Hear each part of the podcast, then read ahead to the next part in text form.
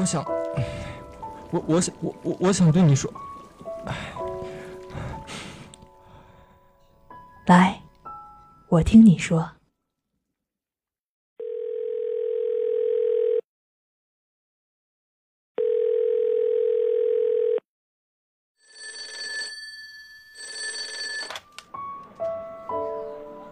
喂，嗯，能能听见能能听见我我的声音了啊？你的声音我听到了。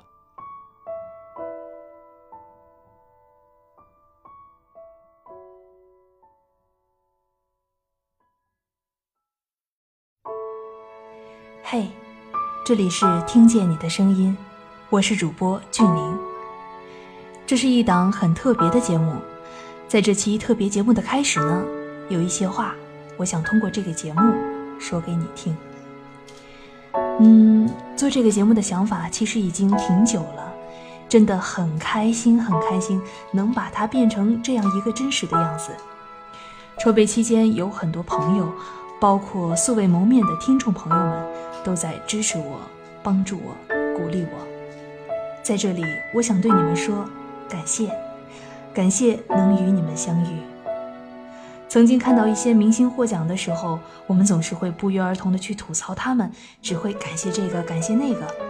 但是当我真的去体会这种感受，发现其实许多话如鲠在喉，最后说出的可能真的只有感谢了吧。谢谢你们，给了我温暖和力量。其实吧，我很紧张，因为我连和你们打招呼的方式都想了很久。不过最后，我还是用了一种我自认为很亲切、很热情，然后还有点害羞的语气词“嗨”。说到这儿，还是想跟你们说一句，感谢，而且欢迎收听，听见你的声音。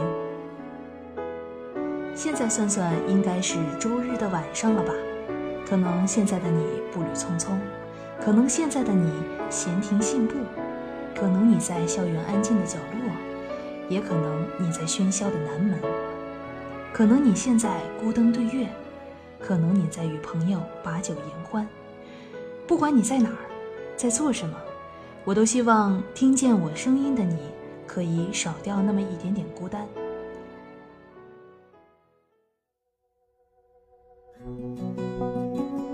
在第一期节目之前呢，我收到了好多好多朋友们的留言。有些留言看得出来，真的是留得十分的用心。这种略带有一点陌生的信任，让我觉得莫名的心动。呃，其实我看到的第一条留言特别有意思。这位朋友的匿名称呼叫“恋爱的犀牛”，他说：“有多少人不知道我只喜欢了你们三天？” 这句话让我想起了我曾经在摘要上看到的另外一句话：“这世上有个词叫 crush，有多少人误把它当成了 love？” Crush 这个词呢，在字典里的意思是压碎、碾碎、压垮的意思。后来我经过无数的美剧以及外国电影的洗礼，才发现原来它还有另外一层意思，就是短暂、热烈，但又是羞涩的爱恋。crush 的意思可以说得上是很微妙，我一直都没有找到一个合适的中文词去翻译它。如果说比较接近的话，那么心动这个词还是比较靠近的。但是它跟心动不一样的是，crush 它昙花一现，却让你神魂颠倒，就像刚刚那位朋友给我们留的一样，可能为期仅仅只有三天而已。在我看来，crush 是一个很实用的词。之所以说它实用，是因为我意识到，可能人生的体验中，大多数爱情都是以 crush 的形式出现的。如果你让我掰着手指头数，我这十几年到底爱过多少人？那可能真的不会超过两个，或者是一个都没有。但如果让我想想，曾经对多少人有个 crush，哎呀，那就多的呀。反正我是不好意思数了。据我所知啊，产生 crush 的这个东西它非常有意思，它叫苯基乙胺，它能让你产生一种极度兴奋的感觉，使你觉得超级自信，同时呢，呼吸和心跳都会加速，手心出汗，脸面发红，瞳孔放大。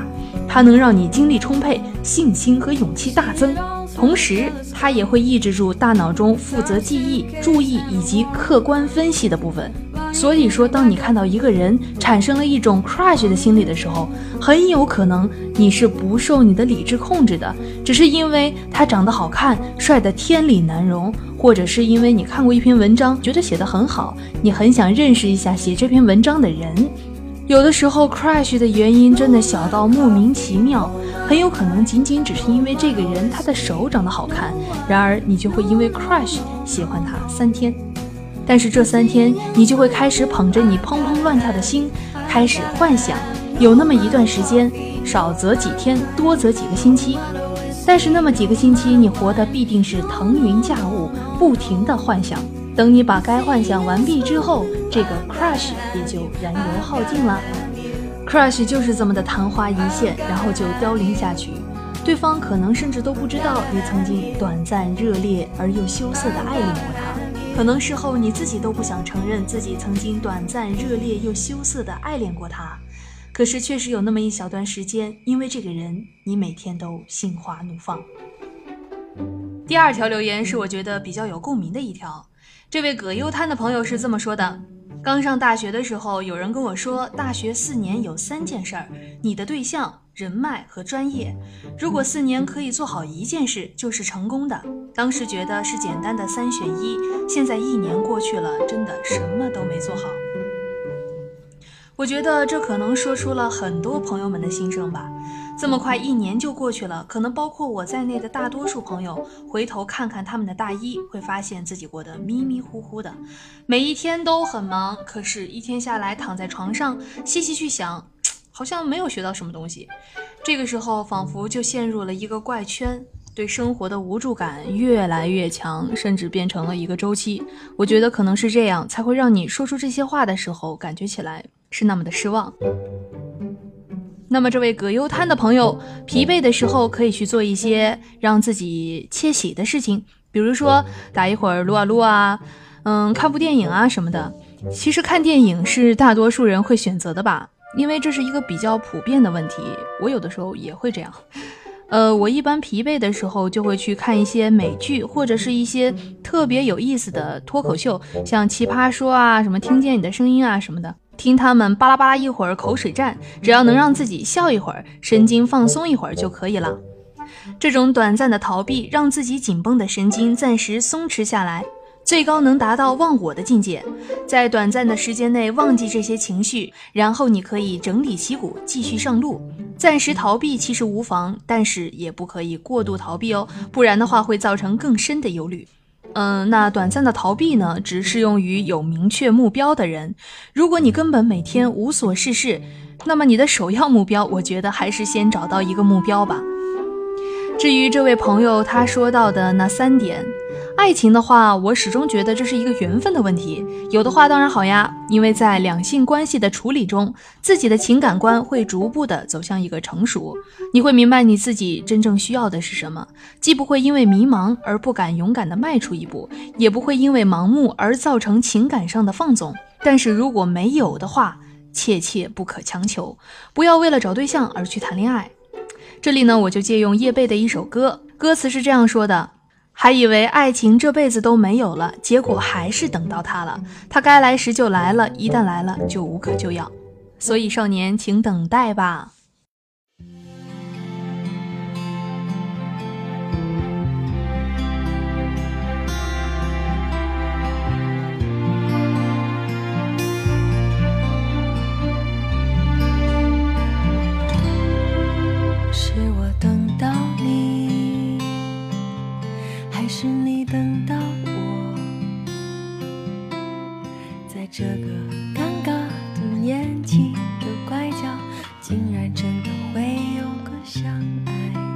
是我坚强，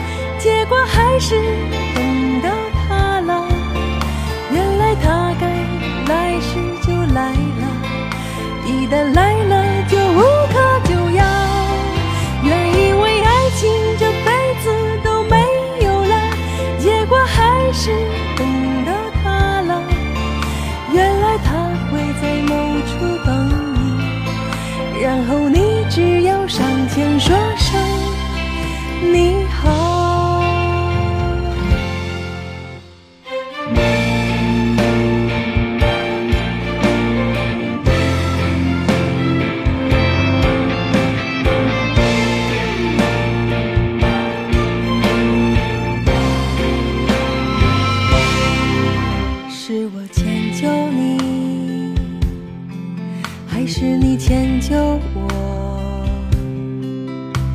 对这个尴尬的问题不回答我想应该是谁都没有原以为爱情这辈子都没有了。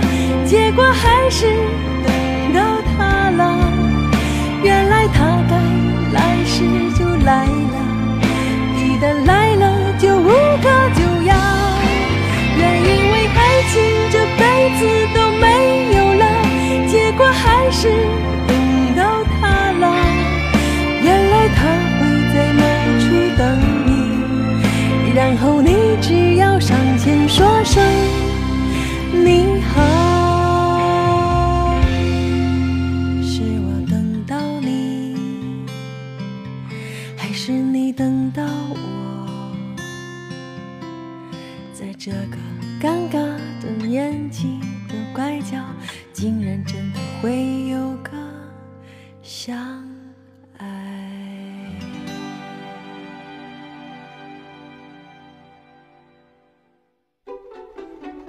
至于人脉，嗯，大学开始的时候我也很迷茫，我也觉得大学就是来玩的，通过玩啊可以参加各种协会啊、社团啊，我可以认识许多非常非常厉害的人，这样的话也就拓展了我的人脉。其实仔细想一下上面这句话的逻辑，有没有觉得十分的可笑？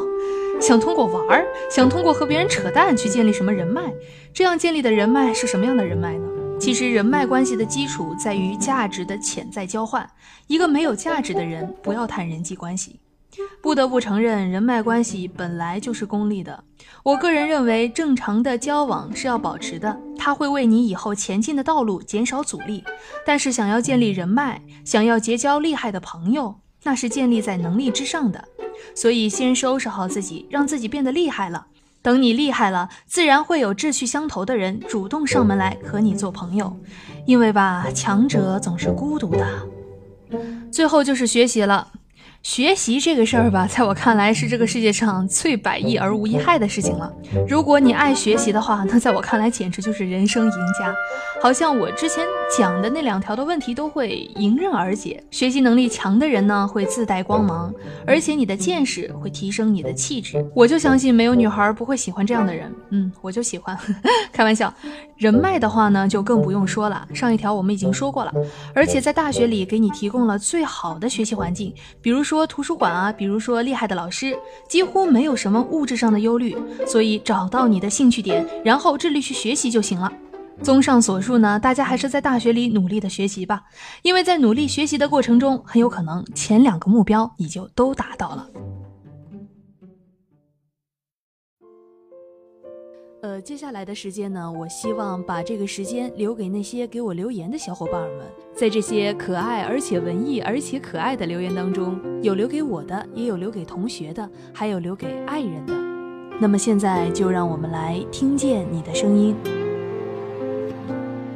好的，这是一位名叫小蹄子的小伙伴，他说：“我想对新认识的同学们说。”在这一百三十八亿年宇宙中的唯一一次生命中，我们的相遇已经实属不易。谢谢你们对我的耐心与友好，你们没有嫌弃紧张时不知所措、叽叽喳喳的我，帮助我、鼓励我，让我一个从未住过校的孩子，在离家五百多公里之外的地方，感受到了家人的温暖。同一个爱好、同一个专业的大家聚在一起，向着同一个方向努力的感觉特别给劲儿。接下来的四年会有苦，会有乐，会有笑，会有泪。感谢我的青春刻进了你，也感谢你的青春有了我的一笔。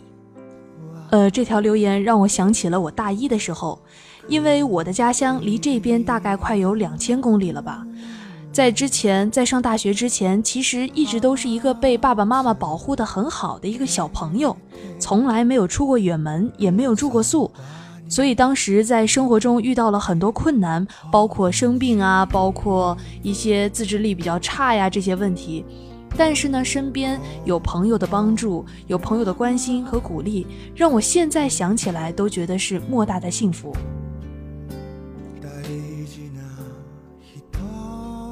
哦，这条留言呢是留给我们校广的，这位朋友是这样说的：自己遇到了无数的人，有的只是从世界匆匆而过，有的能驻留一步，有的能留下深深的烙印。